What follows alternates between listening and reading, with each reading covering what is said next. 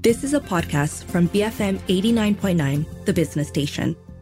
Ringgit and Cents is brought to you by Sun Life Malaysia.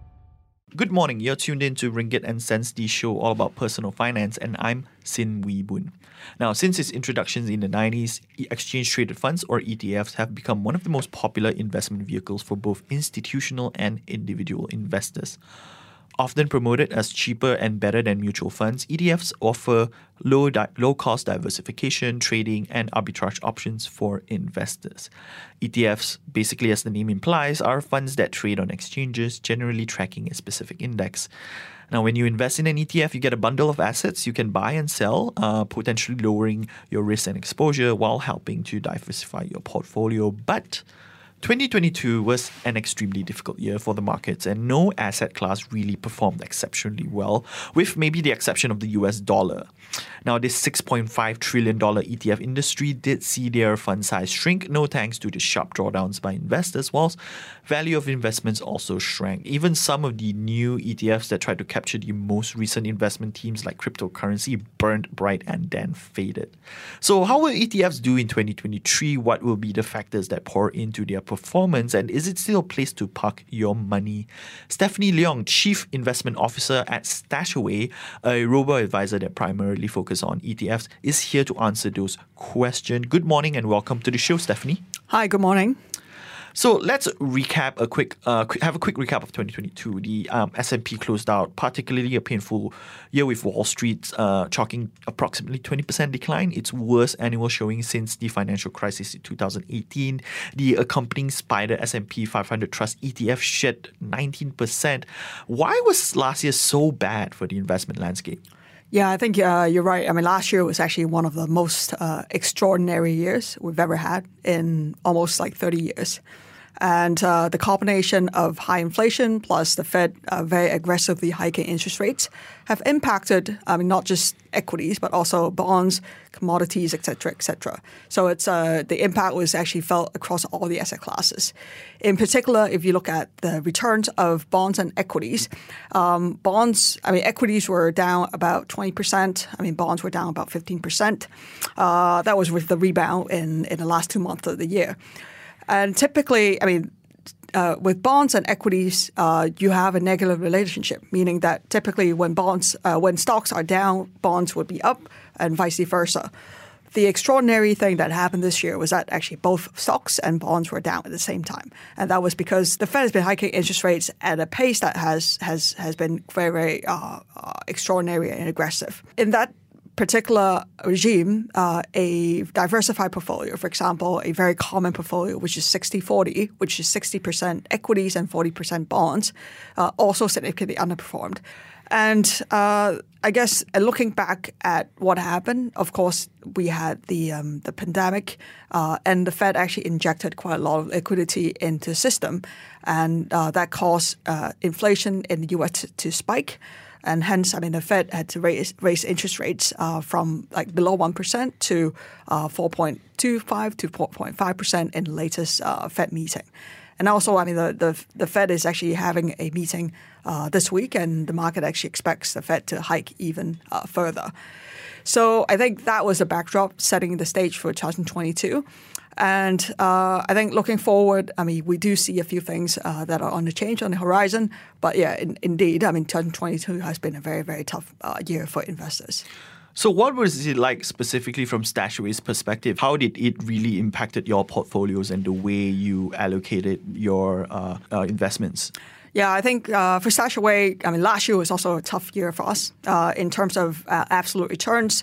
Our general investing portfolios were down uh, on average 7.6%, uh, uh, with the higher risk portfolios, which is, I guess, 100% equity benchmarked, down 11%. Uh, the I guess the, the silver lining on that is that uh, compared to the same risk benchmarks, uh, because for each one of our portfolios we have a benchmark uh, comprising of similar risk mix of bonds and equities, and compared to the same benchmarks, we actually managed to outperform on most of our portfolios, and on average we outperform by about six percent. Uh, the for the lower risk portfolios, we actually uh, managed to outperform even more. So, for example, uh, for the uh, we call the Stashaway Risk Index (SRI), uh, the lower uh, Stashaway risk index SRI portfolios actually um, outperformed by about uh, eight to 10, eight to nine percent, which is actually quite significant given the uh, the the absolute um, uh, number that we're looking at. Yeah, these are the 6.5% risk index, uh, the lower ones. And yes, they do. But as I move higher up the ladder, the more riskier ones, they didn't uh, perform as well. I mean, was that the mindset that Stashaway had going into these volatile markets? I mean, how did Stashaway react? Yeah, I think the, I mean, we don't try to predict these events because, I mean, these events by definition is almost impossible to predict. If you ask uh, Wall Street economists or forecasters uh, last year, nobody would have predicted that the Fed would hike interest rates to almost 5%. Nobody would have predicted that the US CPI would peak at 8 to 9%. Uh, same as this year. So we actually, uh, when we were composing our outlooks, we actually surveyed uh, what the what, what Wall Street or the street is saying. And of course, the big kind of debate this year is about recession mm-hmm. or how much economic slowdown we're going to see. And if you look at kind of Wall Street forecasts, they're kind of split uh, in the middle. So one camp says, "Oh, we're going into deep recession." The other camp says, uh, "Actually, we're going to get a soft landing." Uh, the market right now seems to be agree with, agreeing with the soft landing camp. You see, I mean, S and P uh, recovering, uh, interest rates coming off, everything seems to be fine. It seems to be quite rosy. Uh, but I guess the pitfall to to kind of forecasting these events is that um, when the event doesn't, when the forecast actually doesn't eventualize, um, if you don't react very, very quickly to it, um, you, I mean, the portfolio returns would suffer. So what we do instead is to uh, number one monitor the data uh, on a real time basis so that we can actually um, uh, react in real time and make adjustments accordingly. And number two, to be prepared for the uh, kind of unforeseen us being asset managers, we're also risk managers. Mm-hmm. So we're always trying to like kind of look out for risks that are on the horizon and how do we, we prevent uh, investors draw down from it. And I guess the um, the reason for that is because drawdowns are the number one enemy uh, to long term returns. Because I, I, if you have a five percent drawdown, let's say I mean you have hundred dollar, it goes down to ninety five dollar. Uh, you only need maybe a five percent, slightly more than five percent uh, uh, in- increase to recover your, your, I guess your, your your capital. However, if your uh, capital uh, initial capital goes down by fifty percent, i.e., going from 100 to 50, then you need to double that to return back to 100. So uh, the ability to kind of uh, manage a portfolio according to drawdown, we think is is very very important uh, in from a risk manager, from an asset manager perspective, and the returns would, would come when the, I mean, as I said before, right, the cycle kind of repeats itself. So, how often do you rebalance your portfolios? I mean, from the sounds of it, you seem quite reactionary as well. Yeah, I think uh, we we have these uh, nowcasters that we track um, to look at where we are in terms of the growth and inflation cycle. And uh, in the Stashaway kind of um, uh, definition, we have something called ERA, uh, Economic Regime Asset Allocation Model. Mm-hmm where we divide the uh, cycle into uh, four different phases or four different um, kind of specific regimes. And each one of these regimes actually correspond to um, different uh, setups for optimal portfolios. So we only uh, re-optimize uh, portfolios when we switch from one regime to another. So, for example, in um, in kind of uh, 2021, we switched regime uh, from a low inflation regime to a high inflation regime. And that's why that's when we re-optimize our portfolios to include um, uh, assets that would benefit from inflation. For example, uh, energy stocks, for example, uh, floating rates, uh, uh, fixed income products. we also recently did a re-optimization in December and that was also because the inflation environment is changing. Uh, also, growth environment has also deteriorated, and I, I, I can go a lot deeper into what that entails. All right, and we'll dive back into this in just a bit. Uh, but before that, we're going to take a short break for some messages. Don't go anywhere. Stay tuned. BFM eighty nine point nine. Stay tuned for Ringgit and Cents, brought to you by Sun Life Malaysia. Welcome back. You're tuned in to Ringgit and Cents. I'm Sim Wee Boon, and we have with us here today Stephanie Leung, CIO for Stash Away, and she's here today to talk to us about ETFs, uh, how 2022 impacted uh, the market, and her outlook for the market as well.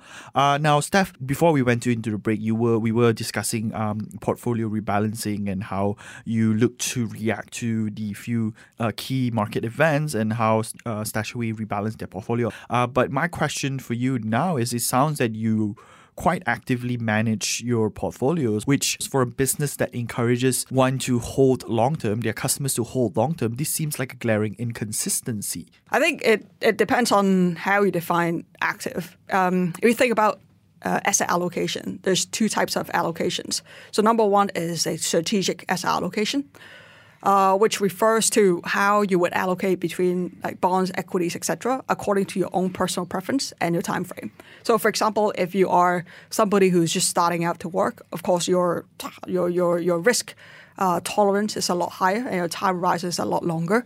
So that means you can have a much greater percentage of stocks or risky assets in your portfolio versus somebody who is retiring. So that is a strategic asset allocation preference. And that actually shouldn't change that, that much, right? Because if you, um, uh, let's say, I mean, you're 20 year olds, like for a whole decade, you may have like a very, very similar time horizon and risk tolerance. So that is strategic asset allocation. There's something uh, apart from strategic called tactical asset allocation as well. And I guess tactical asset allocation has a range of definitions. Uh, we actually um, uh, define the tactical asset allocation as responding to regime changes. The reason why we think that is effective is because you're not trading every day. Like you're not trading mm-hmm. in and out. Uh, the other active thing that an investor can do is to pick uh, stocks or pick instruments, like pick companies. That is also active uh, because you're, you're actively making a, a decision that you can beat the market that you can actually uh, do better than the index. It's also a very hard thing to do. It's because uh, the asset manager that, that, that, that, does that actually do a lot of research, like mm-hmm. very in-depth research. I mean, you talk to uh, all the sell-side analysts, you build company models, you talk to like the company, but I mean that is also active management because you're actively choosing one company yeah. over the other. I mean, to me, what we're doing is tactical asset allocation, which is not active because we're corresponding to different regimes that don't change that much, right? But they actually do switch maybe every like once every one year or two years. The reason why it's important to respond to these macro changes is because uh, these asset classes uh, behave very very differently uh, under these fundamental changes in the in the economy. Of course, if you look around the economy, if you look at around the environment, when the economy changes, uh, things do change, right? Jobs are, are, are more plentiful, jobs are less plentiful, you get more uh, pay rise, you get less, uh, restaurants are more full, etc., etc. So these things actually do impact mm. your everyday life. And if not for, for investment, it's if you're not even if you're not an investor, it's important to pay attention to these things, right? Do you buy a house now? Mm. Like, do you get on a mortgage? I mean, these are live events that you should like decisions that you should make to me, uh, the tactical asset allocation is actually very, very similar. You're making certain like very important decisions for your portfolio according to where you are in the macro cycle. Yeah, but your funds underperform. So was there a tactical error on your part? I guess we, um, if, I, if I look at Stashaway's history, uh, we actually outperform in all the years except 2021. I'll be very honest. 2021 was uh, was a bad year for us because we made a, um, I guess, a decision to yeah, we're gonna over, dive in, yeah, into to, to allocate into China Internet. Uh, and it was a quite an outsized allocation as well. Um, and of course, like we we actually rolled the way up in China Internet because in like kind of second half of 2020 and early part of 2021, China Internet was actually performing very very well, and it contributed to like significant outperformance. Okay, but we okay since we're there now let's let's talk about China then you know. So sure. yeah like you said like just give some background right? But around 2021 Stashaway placed a large proportion of funds into the uh, KraneShare CSI China Internet ETF or KWEB you know many portfolios like you said ended overweight on China tech stocks but they subsequently suffered after regulators mm. came down hard. The decision to go into that early on was that a mistake on Stashaway's part at that point in time Uh, I think the decision to go in was not a mistake uh, because uh, we actually went in in 2020, and I mean the funds actually did outperform. But uh, the, of course, I, then I mean the political environment in China changed, and I guess the uh, uh, one I guess the in, in retrospect, what we could have done better was actually to trim the position or to exit the position earlier. So we kind of overstay our welcome, and uh, that was one. I I think that is due to several reasons, which we have actually rectified uh, afterwards. Uh, number one is to be kind of more attuned to the political changes. I mean, those are more qualitative changes that like we weren't able to capture in our model. And to that end, I mean, we've actually beefed up our kind of capability in terms of the investment research team. Like now we have a macro analyst focused on like really, I mean, looking at these macro kind of qualitative events uh, and to generate advice uh, based on those. So it's not just kind of, um, uh, uh, I guess, the I would put it this way, right? The the qualitative events are are more, I guess, the, the market is more um, uh, uh, vulnerable to these kind of external events when the data is actually already soft. And that's what actually what happened in China because the China data was soft, starting to soften uh, back in early 2021 because the Chinese were, Chinese government was actually actively tightening the monetary uh, condition. Uh, however, the I mean the, the the the magnitude of that policy change was also very very powerful, in the sense that it kind of like over overrode a lot of the data. So I think number one is that we're now more attuned to policy kind of announcements and changes, particularly when the macro environment is not that certain. The second thing is on risk control, um, because the China allocation would not have been so devastating if the uh, if if the position wasn't kind of that big. Uh, or that overweight. So to that end, we've also implemented several measures to ensure that uh, for a narrow kind of sector-focused ETFs, uh, we actually don't uh, have uh, that much allocation in pro- in any of our portfolios ever again. So moving forward, we will we see large proportions dedicated to a specific country, a specific sector, a specific segment, or you know, even if the prospect seems quite bullish. Uh, I think there are a few things that we did. Number one is actually to take into account the relative performance of a particular ETF versus uh, the, I guess, the overall market. So as I said, uh, we overstay our welcome in in China because it went up so much. Uh, on the way down, it's also very painful. Yeah. Uh, and I mean, for investors who were with us for a long time, of course, they they, they, they kind of enjoyed the ride up. But a lot of investors actually came in uh, after the ride up, and they I mean they only see the, the, the ride down, and it was it was very very hard for those investors as well. So uh, number one is to uh, kind of relook at the relative performance. If something has already outperformed, then of course um, the allocation shouldn't be as big. Uh, second thing is we looked at the kind of the allocation versus the benchmarks. So, for example, um, in equities, uh, S and P, like if you look at kind of MSCI World, right, S and P has sixty percent allocate uh, kind of benchmark weight. So what we what we're implementing is also a limit as to how much you can deviate from the benchmark. So, like China Internet has a much much lower uh, allocation in the benchmark, and therefore the limit for China Internet should also be lower. One thing that I do want to bring up is also the introduction of the flexible portfolio solution, right? Which now you're giving more. I would say, I think for a layman term, it sounds like you are giving more control to your investors because you're allowing them to custom make their own portfolios with a variety of ETFs. Right? Is that also a function of um, the past two years that maybe you have recognized that, or that investors want a bit more control of that portfolio? Actually, that's that's a great point uh, because I think we've launched um, a few new products uh, in the last 12 months. or so. Thematic ones as Thematic well. yeah. ones, and uh, there's one managed portfolio by BlackRock that we Yes, launched. yeah. Uh, so Flex is also our latest kind of addition uh, to Stashaway. Yeah. And what we're trying to do is to actually make Stashaway a platform for uh, everyone to invest.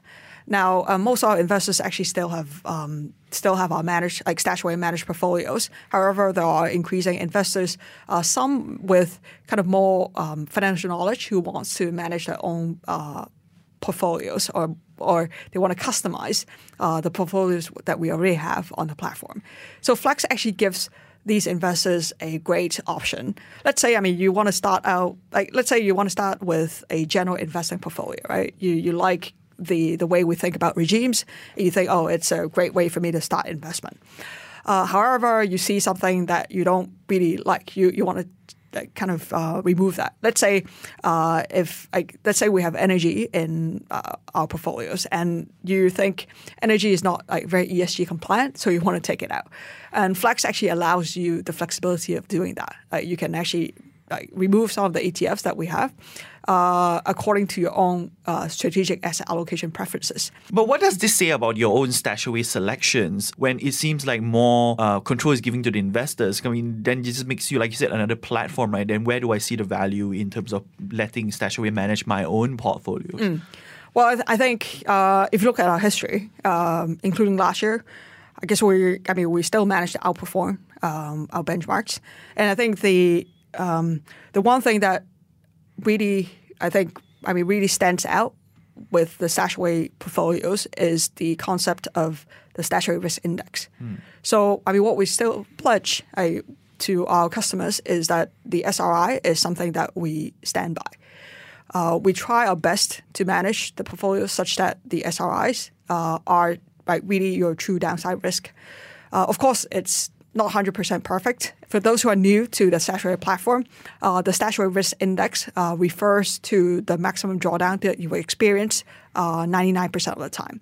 So, for example, for somebody who's more conservative, uh, you can choose an SRI 10% portfolio, which means that 99% of the time, you, your portfolio, the maximum drawdown that you would experience would be 10% over a 12 month period. Uh, over time, uh, higher risk means higher return. I mean, I think this is a great way for anybody to start investment because the first thing that you need to ask yourself uh, before doing any investment is what kind of risk can you sustain? Because there's there's actually no free lunch in investment apart from diversification. The reason why there's no free lunch is that the more risk you take, the more return you get in the long term. And if you say it another way, the higher return that you want, I mean, the more kind of volatility, the more ups and downs you need to endure. Uh, and as I said at the beginning of this interview, um, for a lot of investors, the number one reason of not able to reap the benefits of long-term return is because of the ups and downs and getting shaked out at the downs.